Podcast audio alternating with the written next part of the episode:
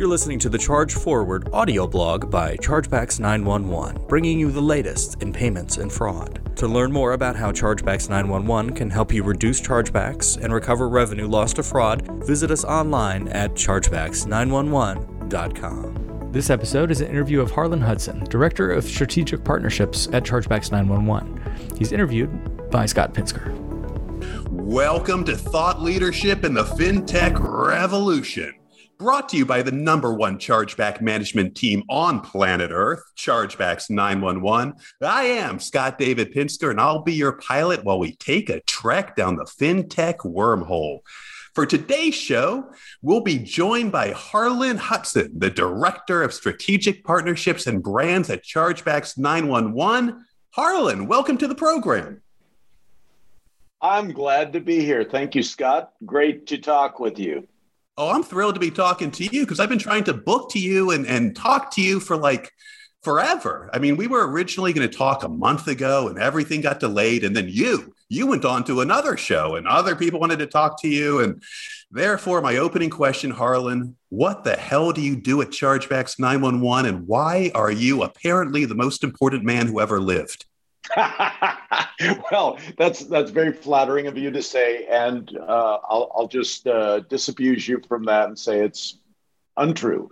I hope I contribute something. Right, my my raison d'être, my reason for being, is all about helping our clients, our end customers, right? That would be really across the ecosystem of uh, chargeback world, right? From issuers, acquirers, all the way down to enterprise merchants.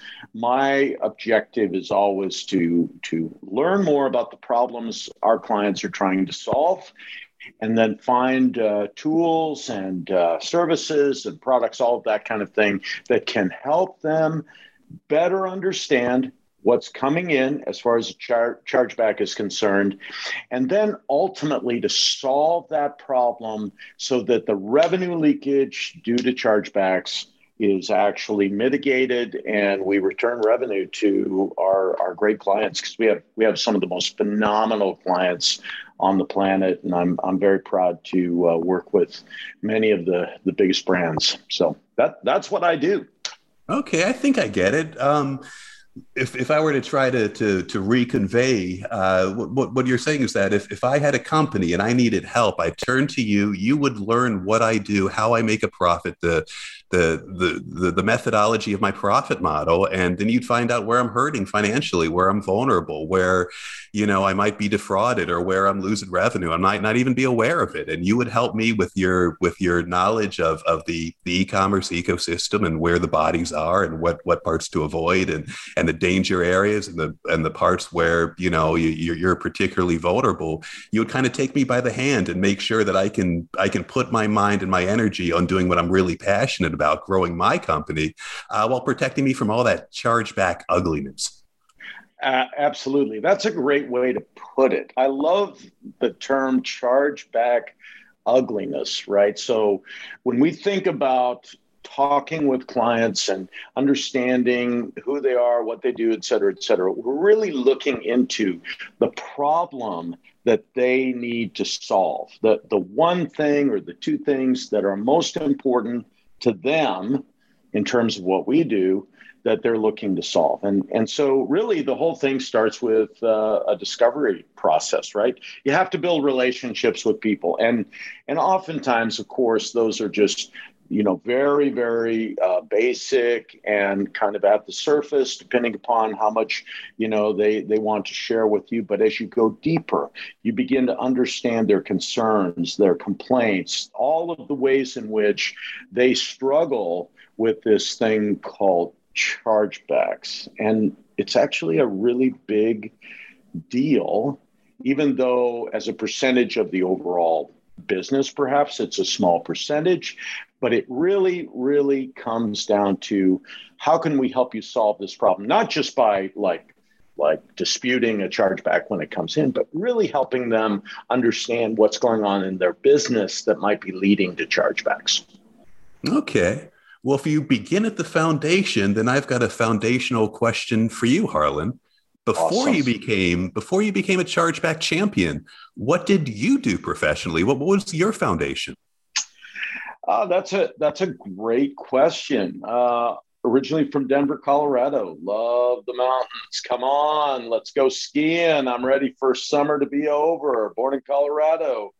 Uh, grew up in a musical family. Um, my my dad and mom uh, had a little group that they uh, sang and played in, and they were quite talented. And uh, so so I had music from the very beginning, that foundational piece of my life was all about loving music, singing, and then eventually playing music. And I went on to get a degree in music uh, at the University of Michigan. Oh, decades ago, because I'm I'm getting older now, and uh, and I love music of all types. I play the bass. I play many different variants of uh, the bass. I my main instrument is the stand-up bass, or some people would call it the string bass, the contrabass, whatever. But I also play electric bass. I play jazz. I played uh, Western swing. I played lots of classical. I played in some professional orchestras early in my career, and uh, it, it it's been a, a wild ride. Actually, uh, I love everything related to art, whether that's uh, uh, ballet, uh, opera uh, any kind of art that involves music is is a passion of mine that I I continue to pursue today, albeit on a more of a avocational level. Well, very cool. For for your mom and dad, what uh, what genre did they perform in? Uh, you know what? It was in the late 50s, early 60s. So they were all about the folk music, right? So if you think about maybe some people know uh, if I had a hammer, for example, or uh, any sure. of those old folk songs they were that was that was big in that era right? Coming out of the 50s and into the 60s they they were the pre-rock and roll generation i would say. And, and so uh, but they gave birth to uh, uh, two different sons who had two different views on it. My brother was a rocker, and uh, you know, early on in the the uh, pretty crazy Jimi Hendrix era, he was he was big into that, and then. I evolved into more of a classical music nut and love classical music, and and uh, so so I think I think the beauty of music is that it appeals to people of all different types. They, they really, really, really, really, uh, every person really has a bent, a musical bent, right? Whether you play music or whether you just, you know, sort of listen to it casually or you dance to it, everybody knows what they like. And certainly in our family, we had very different ideas about what that was. Uh, so they were all folk and I was all classical. My brother was all rock at the time. So uh, interesting, very interesting. Yeah, it's wild how with all the different genres, there's always like you know one one you know one area of the of the lyrical you know sheet or or or you know some people be drawn to an accordion, some people gravitate to the, to the guitar. It, it, from country to rock to folk to to you know some of the things that are more you know linked to to, to country of origin with the with the incredible variety, it, it's it's shocking to me how you've got talented people who can convey an emotion or an idea or a thought in a way that you've never even contemplated before, and they do it with beauty and with passion. And when you hear it done right, I mean, maybe I'm sure we'll be touching on the parallel between, you know, between trying to have a functioning rock band and, and navigating that and having a functioning company.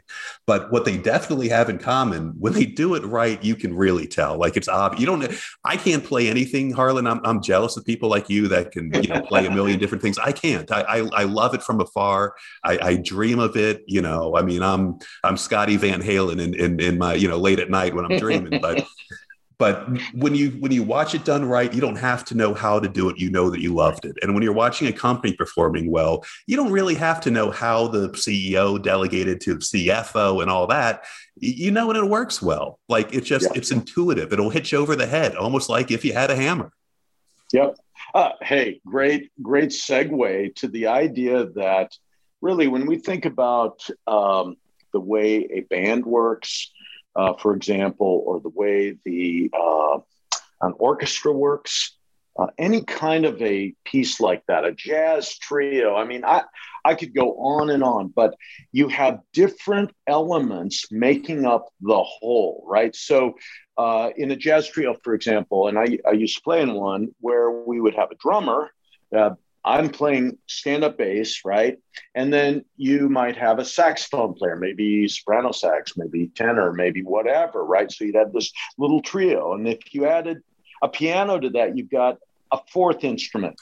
In a symphony orchestra, you got 108 pieces, right?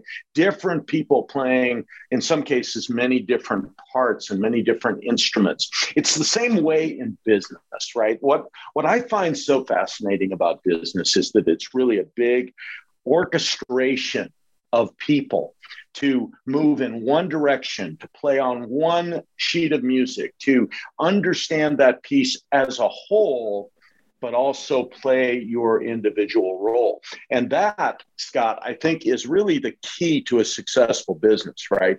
If you can understand your role and you have a leader that allows you to play that role in harmony with the rest of the, the group, yeah, you've got a you've got a recipe for success right there. As long as you have a, good piece of music, Let, maybe that's a uh, an important piece as there there as well. No, I like it. I like the idea of everything working together. That if you have a band and everyone's playing lead guitar, you probably have a pretty crappy band. Even if uh, even if the people playing guitar are brilliant, like you really need the complement. Uh, you need the bass, you need the drum, you need the lead, you need you know it, it's when it's funny. You could have a band with four people, and if you add them up individually, they're like one plus two plus three plus four. Uh, but right. then collectively, you add them together, and suddenly they're fifty. Like they, absolutely, they just they you know they, they they'll melt everyone. They'll blow everyone away. Yeah, yeah. No, there's no question about it. I, I was listening to I don't know uh, you know our listeners and I don't know how old you are, but a band from my era was Boston, right? Oh, and sure. uh, and I, I loved Boston when I was a kid, coming out of high school and uh, in my senior year, you know, uh, more than a feeling, right? And if you listen closely to what those guitar players do when they go off on a solo, right, it's really more like it's more like a duo. But but every piece of that band is completely in sync, playing their part. And with if you take one piece away, right, it's like you've completely changed uh, the the sound, the feeling, right? Which is what you described well as part of music. It's all about feeling. It's the same thing with uh, with business, right? With with our company, for example, if if uh, I make a sale, but the setup team doesn't, you know, they they just ignore the client. Guess what? We're not going to set up the the account. We're not going to play in harmony, and we're not going to accomplish what we need to accomplish for that client. And and I learned this early on after I uh, more or less uh, pivoted out of the music business as a player. I then established an entertainment company, and I would produce shows. I would uh, I would promote shows. Uh, you know, so I, I had the the total look at how you not only bring players together, whether it's uh, putting up a musical theater piece, which I did numerous times, or whether it's bringing in an act to perform for people, uh, you know, a, a well-known act, for example, whether it's part of that, but it's all got to work together. So there's the business side, there's the musical side, there's the setup, there's the teardown, there's the, I mean, it, it all is analogous, to be quite honest with you to what we do today at Chargebacks 911, right? It's it's it's a coordination. It's a it's it's really uh, you got to have have somebody coordinating the whole thing and people playing their part and playing it well. And and I think that's what we do better than anything else. Yeah, I'd agree with you. I, I, I am. I do want to kind of uh, go back to you, you, mentioned working with a lot of different, uh, different bands, different uh, musicians. Who did you get to work with, and who really blew you away? I'll tell you, my favorite was Tony Bennett. Um, this is gonna. This was in the. Let's see. I want to say it was 2003 or 2002. He was by that time probably in his 80s. And Tony Bennett, of course, is an old. Uh, I would I would say he's a one of the the world famous crooners, right? Everybody would recognize his uh, uh, "I Left My Heart in San Francisco," right? That sure, yeah, classic yeah. song, uh, classic voice. Here's a guy that's been in the business now, you know, back in 2003 or whenever when I was uh, working with my other my other friend on this, and and this guy comes out. And I gotta tell you, there's there's a piano player, upright bass player, Tony Bennett, and I think he had a sax. I mean, I'm a sax player, but these guys come on, and I got to tell you, sold out house, and they blew us away. And he could still nail those really, really high, tough notes all the way out through the night. I think he did three encores, never cracked. His voice never cracked one time right? Wow. And it, it, was amazing. And and you know, I I, I think about uh, the the the longevity of these some of these bands, like the Rolling Stones, for example. Of course, the uh, sad that the their drummer, uh, you know, just died a few days ago, actually. But uh, he was 80 years old. I told my wife, I said, that guy was 80 years old. And it wasn't that long ago when they were still on the road, right?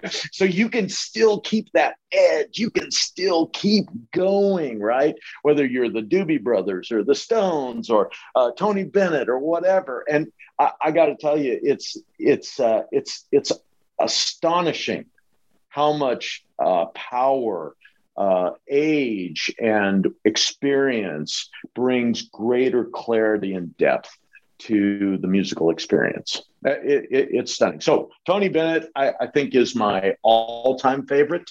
Um, you know, I could talk about others, but I, I just want to say that that there's a guy who who lived up to his legend status. Very cool. I never get an opportunity to watch Tony Bennett, but I've, you know, I've got a lot of appreciation from the, you know, the Rat Pack generation and and that style. You know, Frank Sinatra and Dean Martin. I got to do PR for Deana Martin, uh, the daughter of Dean Martin, a little bit. Oh. She did uh, some stuff in Tampa Bay. Um, now, Harlan, I got to flip it around though. You, you mentioned the uh, Tony Bennett, uh, who fortunately didn't drag around Lady Gaga when he performed with you, but uh, but just, who who like was a real letdown when you watched them perform like maybe they had a bad attitude or maybe they weren't into it or or maybe you know age caught up with them or you know maybe they had difficulty metabolizing ethanol. You know? Well that's a that's a great question. I i can't say that I, i'll i'll say this every performer that i've had the privilege to work with has uh, has, has really every time has has done the deal because when I was doing it, uh, you know, it was only a list, uh, you know, folks, but but in reality, I think I think it's often not the performer. I, am just gonna just get real honest with you. I, I saw a concert with Shania Twain uh, and I was not involved in this this concert, but uh, years ago, Shania Twain. Again, this is probably 2008 ish in California, and uh, Buddy and I went and saw the Shania Twain concert, and and and of course she was she was amazing. She had I don't know four or five warm up bands before she got, she came out, but I, will tell you the sound was awful. The, uh-huh. the the the sound techs ruined the whole experience for me, for my buddy, and I think for a lot of people. And uh, and and really, it's often not the the performers that are the problem. It's often some technical issue. It's often uh, you know. Uh, uh, how should I say it? A, a, a, philosophy of, of running sound that that uh, I, I, think is detrimental to the artists themselves. And so for me, it was that was probably one of the biggest uh, letdowns that that I've had in my my musical career. So uh, and that's hard because I'm pretty positive about the the musical life right? Like i love performers and and i give a lot of grace to performers but that was that was really hard to listen to to be quite honest with you Yeah, I, have worked with a lot of people in, in entertainment on the PR end of it, not on the technical end, or or you know, like I can't talk their language the way you can.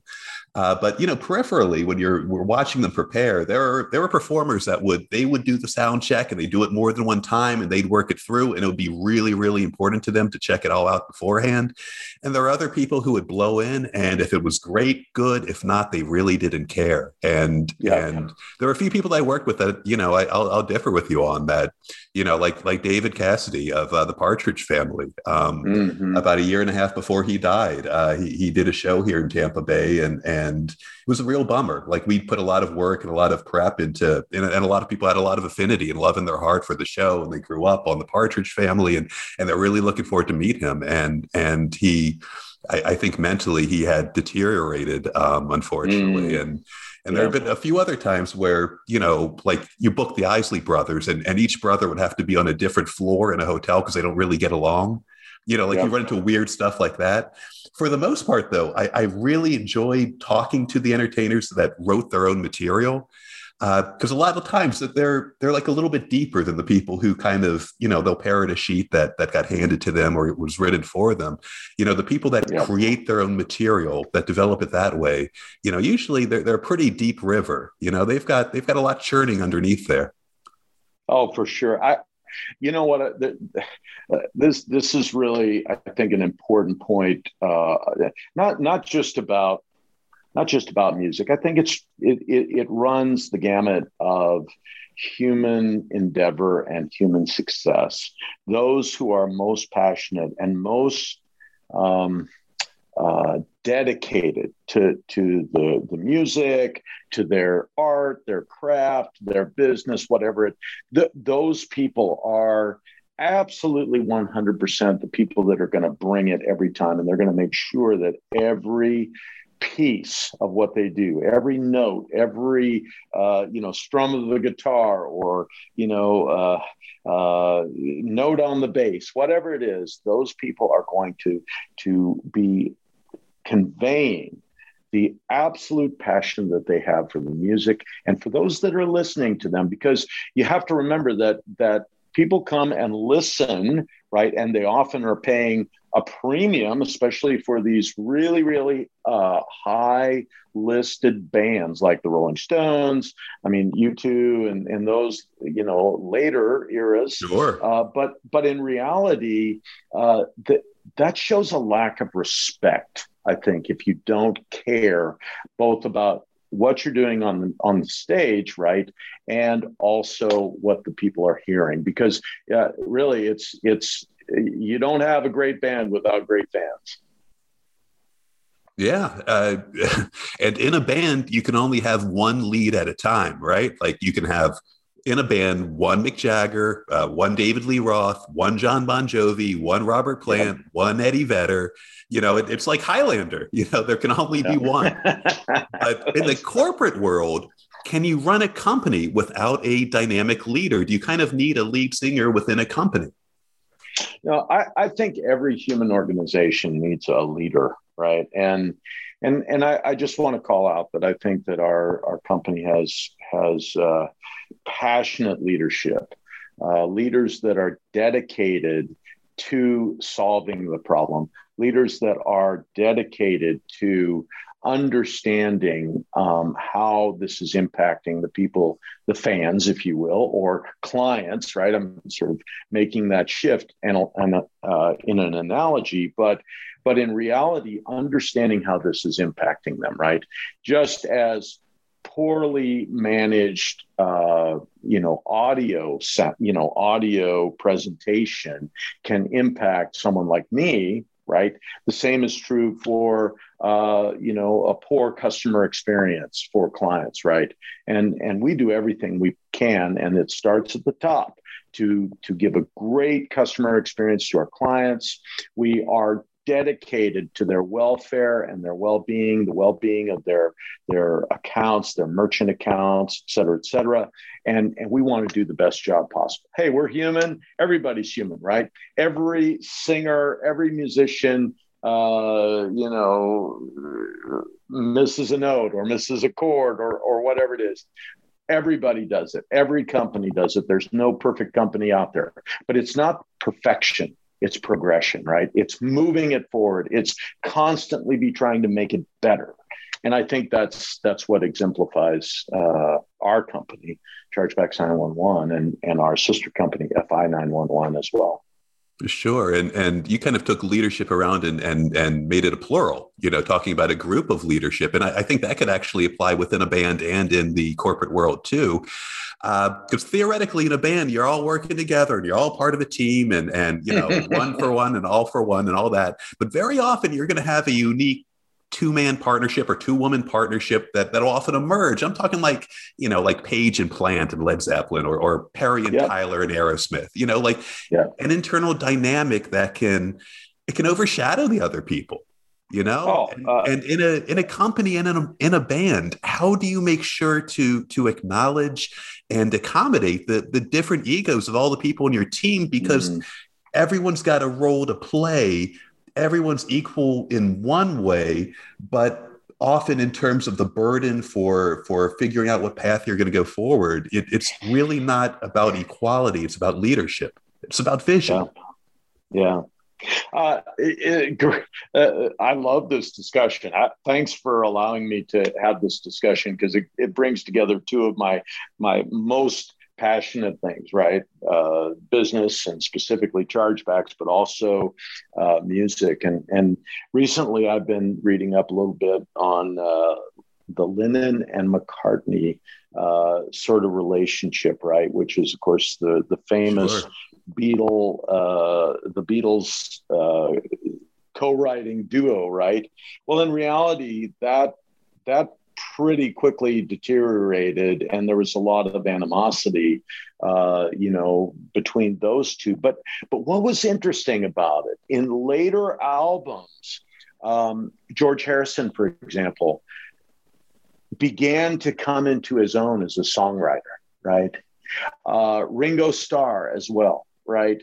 Now, now they were never, I don't think, going to be you know what what the other two were going to be but i think as the and this is i think this is analogous to the way it works in business sometimes. When when the two leaders let's call them you know the lennon mccartney thing the, the leadership team of songwriting and this and that when that started to crack it's almost as if that that crack created an opportunity for another plant to grow, right? Another uh, George Harrison right song or whatever. And and uh, you know behind it all, though, even more interesting is I think it was George Martin, right? Sir George Martin uh, the, the, he was kind of the the I'll call him the the orchestra or band leader. You know, he kind of kind of took on the role of of uh, coordinating and trying to keep them together as long as possible. And of course, we we know that they they eventually you know sort of completely fractured and and uh, went their separate ways. But in the end, there had to be a leader. But there were there were within so there's the big leader and then within the songwriting there were the original leaders and then as it cracked a little bit these other people came up and and and pretty soon you have people as they get more confident and and understand the business or the music or whatever they come up as well and they start taking a piece of the responsibility because there's no organization. Uh, cb911 uh, you name it uber uh, you know, I, I don't care which one you are. You cannot, as one person, run Uber right without, you know, a series of five leaders under you taking different pieces, and then leaders under them, and then if you do not cultivate leadership all the way down to the most, you know. Uh, green employee, the, the, the most recent hire, if you do not communicate that in your space, the people that you're dealing with, if you're not showing the leadership of caring, of of understanding the problem that's trying to be solved, et cetera, et cetera, uh, eventually that will break apart. And uh, I think that our team, and I'm I've been privileged to be on this team now, going on seven years. Our team has consistently stepped up and uh, taken taken leadership where appropriate. And uh, and I, am very proud to say that that I, I think we've done a great job. Well, I, I, you look at the track record for chargebacks 911. I think we're up to like nearly 2.5 billion online transactions protected each year in nearly 90 yep. countries globally, which is just phenomenal. You shake your head; you can't even wrap your head around figures that large. But yeah, you know, we chargebacks 911, FI 911 they're, they're making it they're doing great they're helping a lot of people you've got other companies out there that are that are going through a tough time particularly in the in the COVID age, and I don't even know if we're out of it yet with the Delta variation and, what might happen. You know, I'm I'm, I'm, ba- I'm, baffled. Like I, I I used to think that okay, the light will be at the end of the tunnel. You get the vaccine, things will be better. I I, I don't know what'll be happening in half a year. Neither do the the people running you know the large companies on on you know in Silicon Valley or anywhere else. We're we're all trying yeah. to figure it out in, in real time. And, you know, while we've got things that we can't control, there are things that we definitely can control. And among that, Harlan, why do you think bands fail and why do you think companies fail? Because the majority of them aren't going to be chargebacks 911. You know, the majority of them don't become, you know, moving over a billion transactions, you know, each month. And just, you know, it just, it, the majority of them aren't on that level. The majority of them are, are, a lot of people are really struggling right now. A lot of people are really hurting. And, they don't know how to make it better. They're they're trying to come up with that hit. You know, they, they've got yep. the song sheet in front of them. They they need a hit. Yep. Yeah, I, I, you know that that that's a great question. So I, I think it's all boils down, and you know, uh, I I don't want to make such an absolutist statement, but let me let me rephrase it. Then it certainly boils down in large part to motivation what's your motivation, right?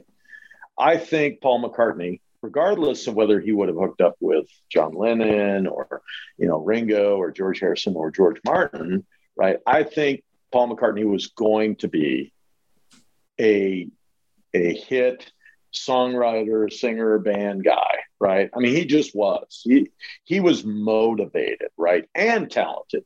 But more than that, he was motivated and and i think that that it all boils down to what's your motivation if you're and and I, have watched this uh, i have I've had four companies in the past. I still have a technology company that is working that I don't work in the business anymore, but but uh, it's still going because the people are very motivated, right? If you have people who, in the end, are motivated to solve a problem. They're talented at solving that problem, and their entire working life goes into doing that thing.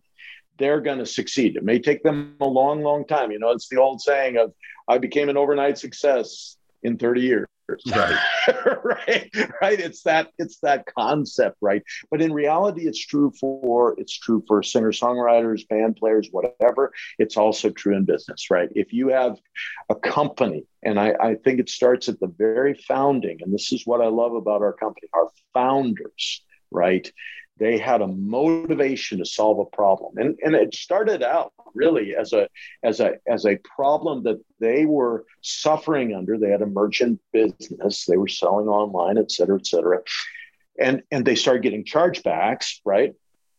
And they had a problem. And and you know what? They wanted to succeed in their business. And they believed that unless we solve this problem unless we solve the chargeback problem for ourselves we're going to go out of business right so they had a motivation. They had they wanted to succeed, and this was standing in their way. And they decided we're going to just tackle this problem.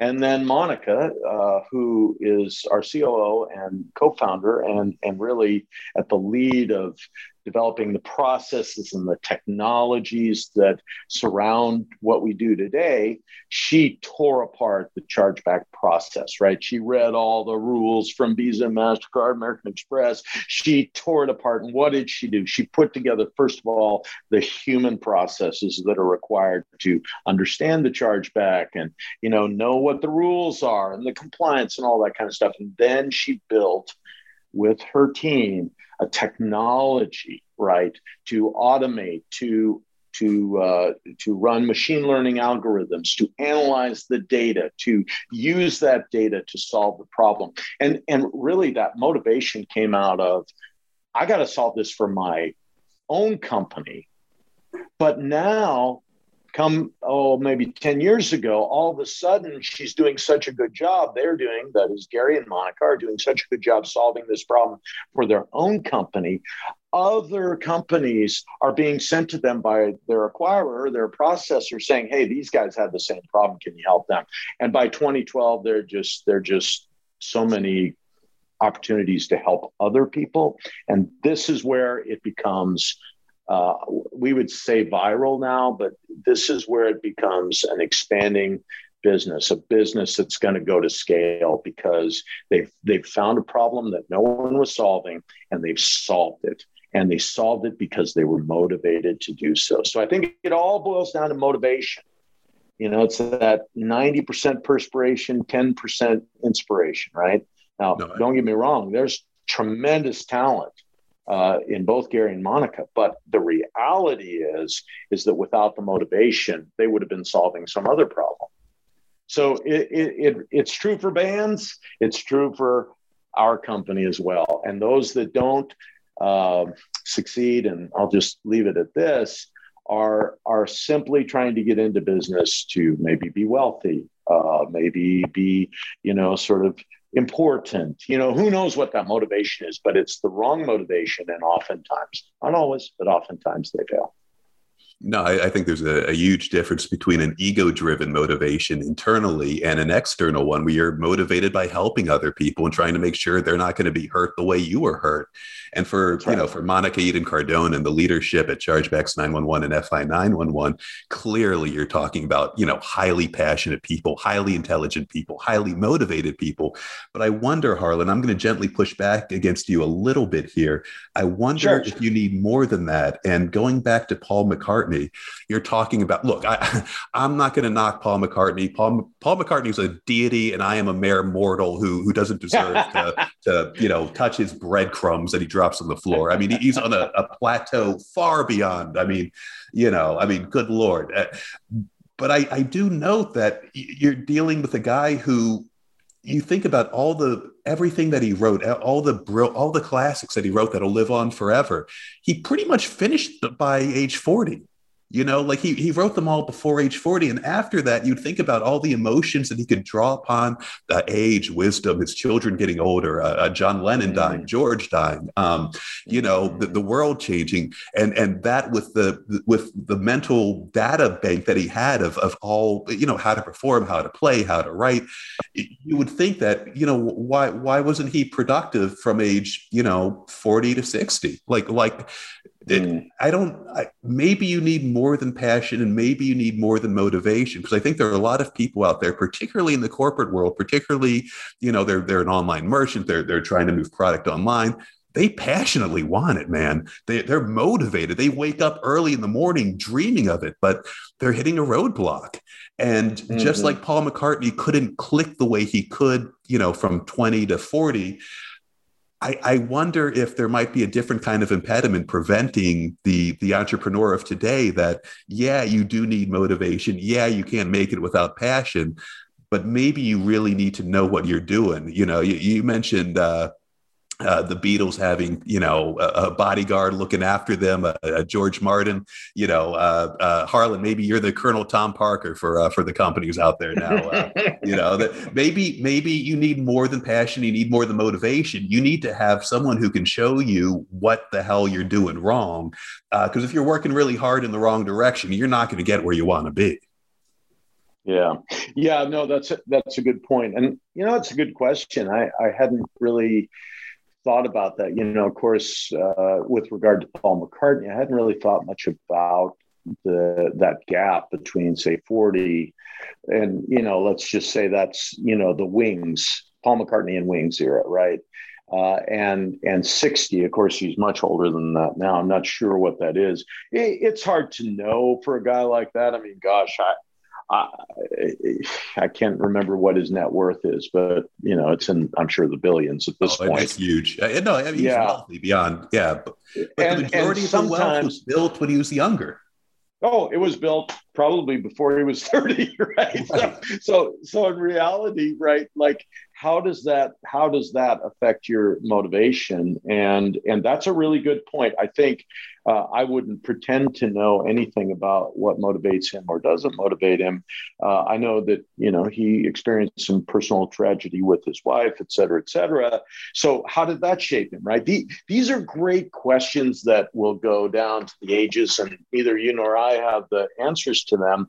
But I think it really, I think there are seasons for people. People have seasons. I mean, look at the Rolling Stones; they stayed true to their thing. Uh, you know, really right up until very recently, they were touring. I can't, I'm trying to think what the last tour date was.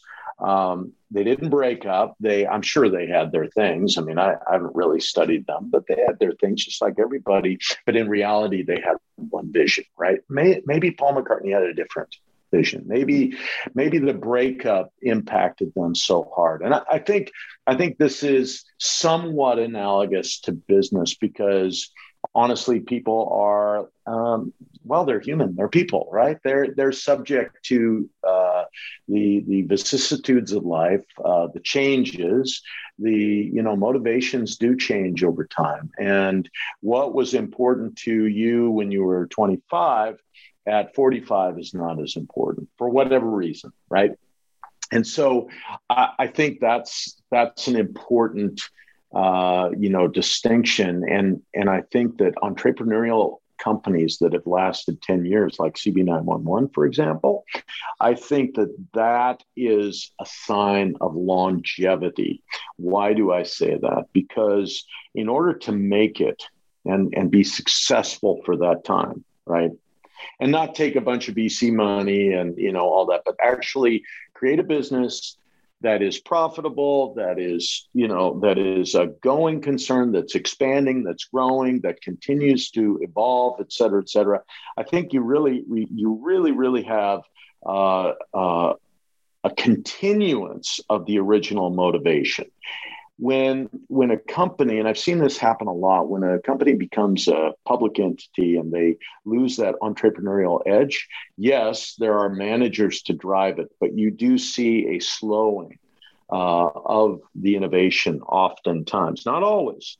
Uh, google is a good example of a company that has continued to innovate but keep in mind their founders even though it's a public company have continued as leaders within that company and drive that continued success. So I think it's all, I, to your point, I think it's all based upon the leadership and the people. So Sergey Brin and uh, I can't think of the other guy's name uh, at Google. Those guys are driving it still. They're driving it, driving it, driving it, driving it, right? And I think the same is true for our company as well. And I, I, I don't have a crystal ball, honestly, but I think it'll be it'll be years and years, maybe decades, that uh, our team will continue to drive success in this arena and and adapt, innovate. I mean that that's all what I, I think for a McCartney or for a you know Mick Jagger, Rolling Stones, for any of these uh, Tony Bennett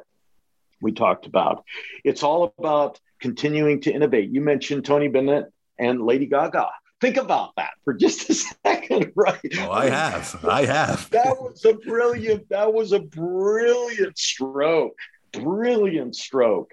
I don't know who came up uh, with it. Probably, you know, the managers of the two, uh, you know, acts got together and said, man, uh, Lady Gaga would, yeah, this would be major for her, but oh, for Tony Bennett, it'd be off the charts, blah, blah, blah, whatever, right?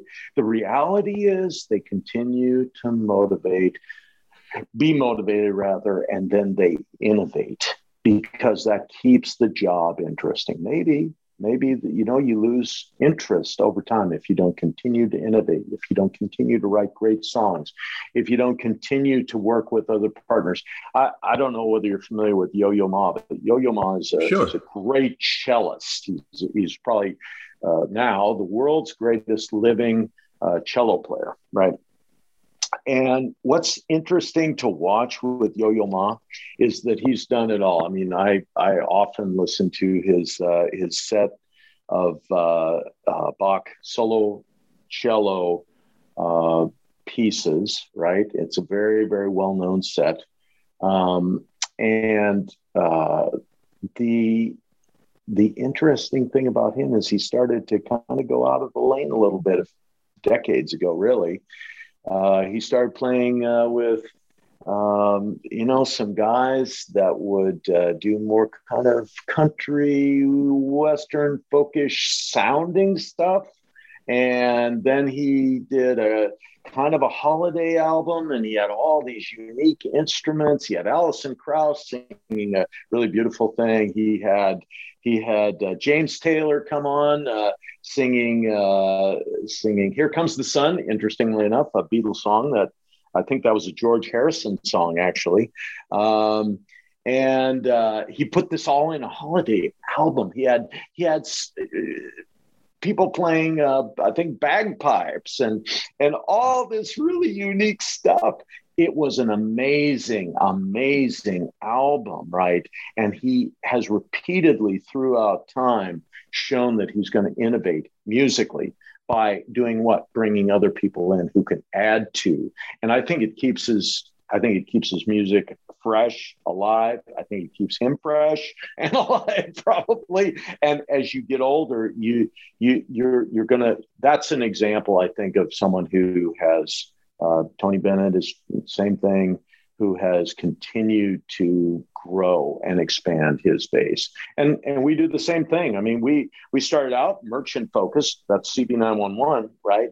And then as we saw the problem more holistically, across the entire ecosystem from issuers to merchants including acquirers and you know card schemes and all this we saw that the liabilities and the, the struggles resided in different uh, expressions you could say right?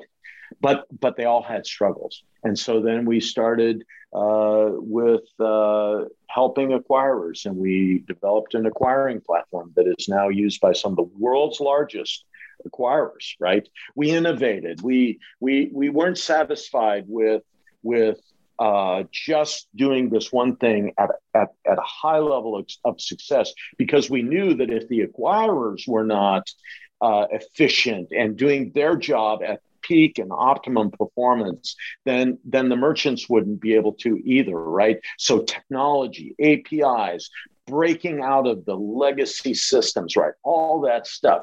That that is what keeps a company fresh. It keeps them expanding. It keeps them growing and moving, and and and and all of that stuff is really important. So the you know this conversation is really about how, as an artist or how, as a company, do you maintain uh, a sense of growth and purpose as the world changes? Well, you do it because you adapt, you you innovate, and you discover new things that you didn't know before.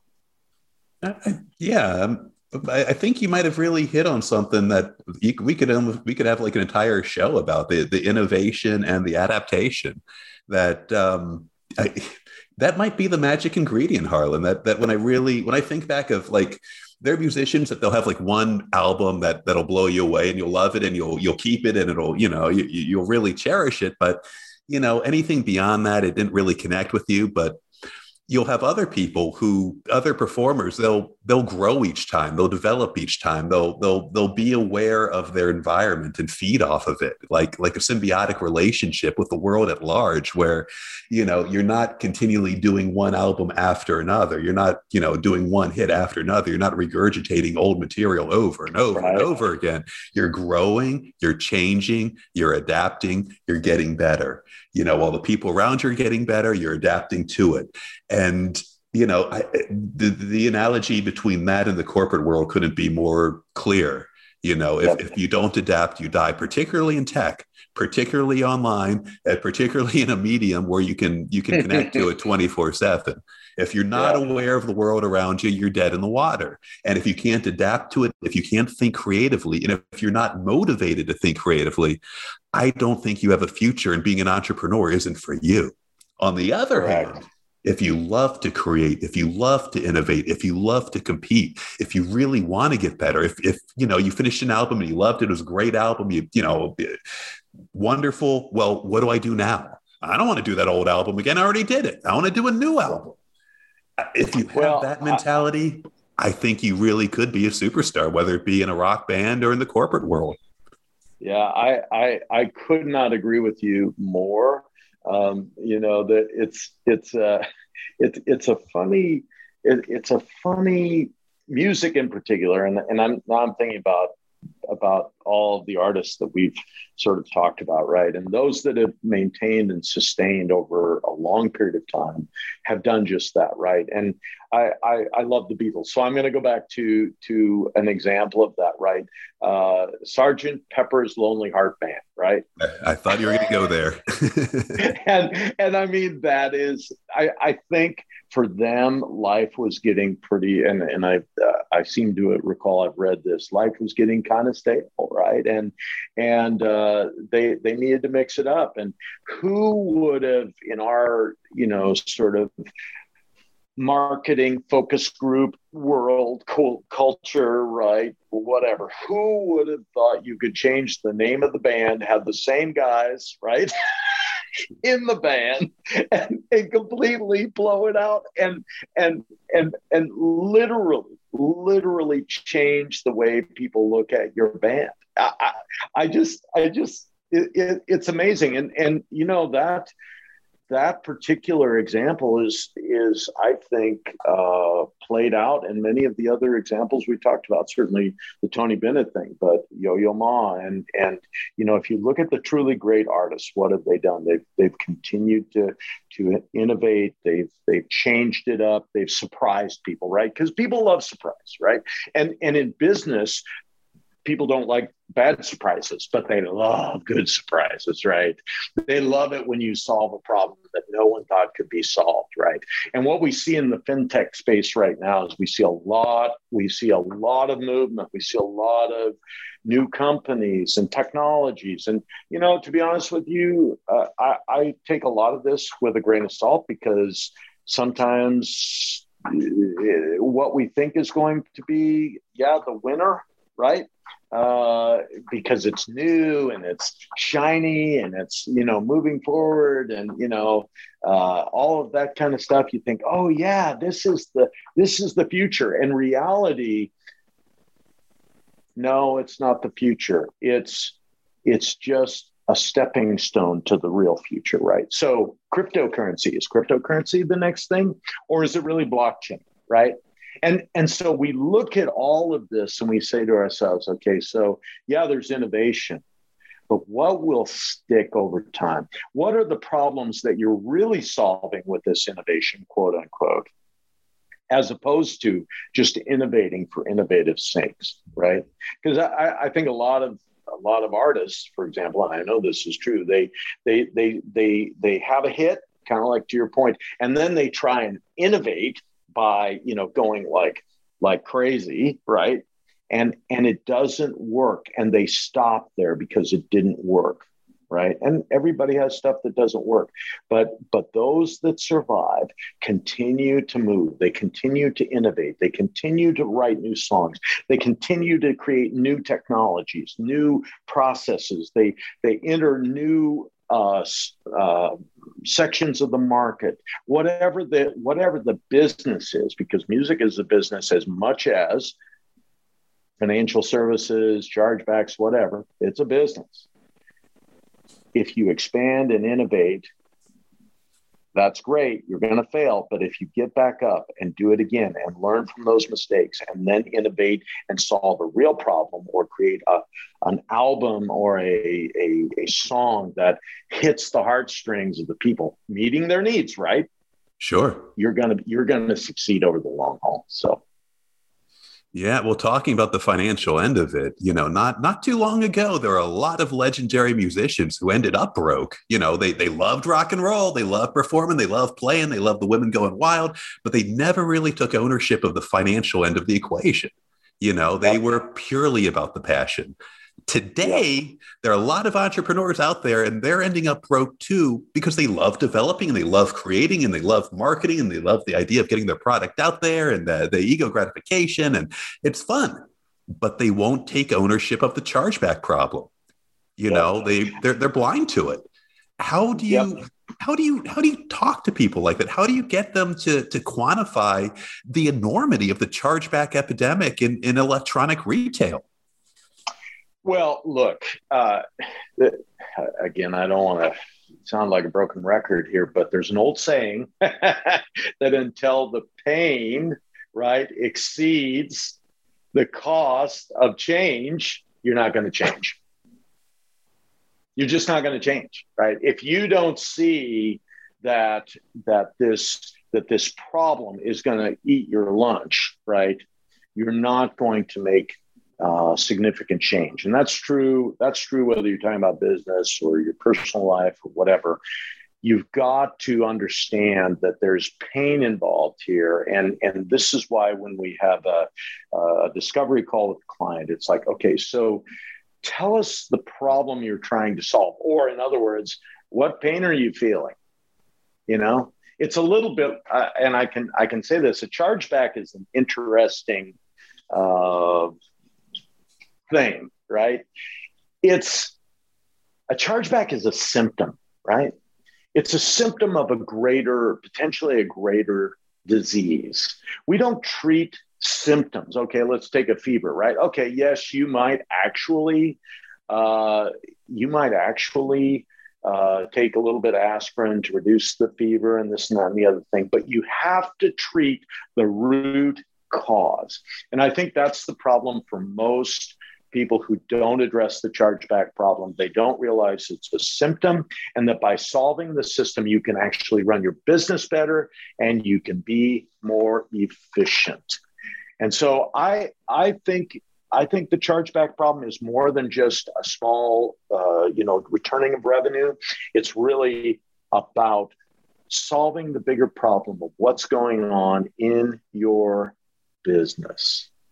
And knowing that will lead to more efficiency. It will lead to greater profits. It will lead to understanding your business in a way that you've not understood it before because you have to look at the symptom and then discover the root cause. And that's what we do better than anything else. And there's a lot of ways we do it, but that is really, really the root of it, of it all. Huh. I like that. You you have to begin with the problem. If the people, if you're not aware of the problem, you're probably not too keyed into the solution to the problem. Like you, you have to almost be confronted with it. Hey, you're, you're leaking money. Do you like money? Do you want to keep right. money?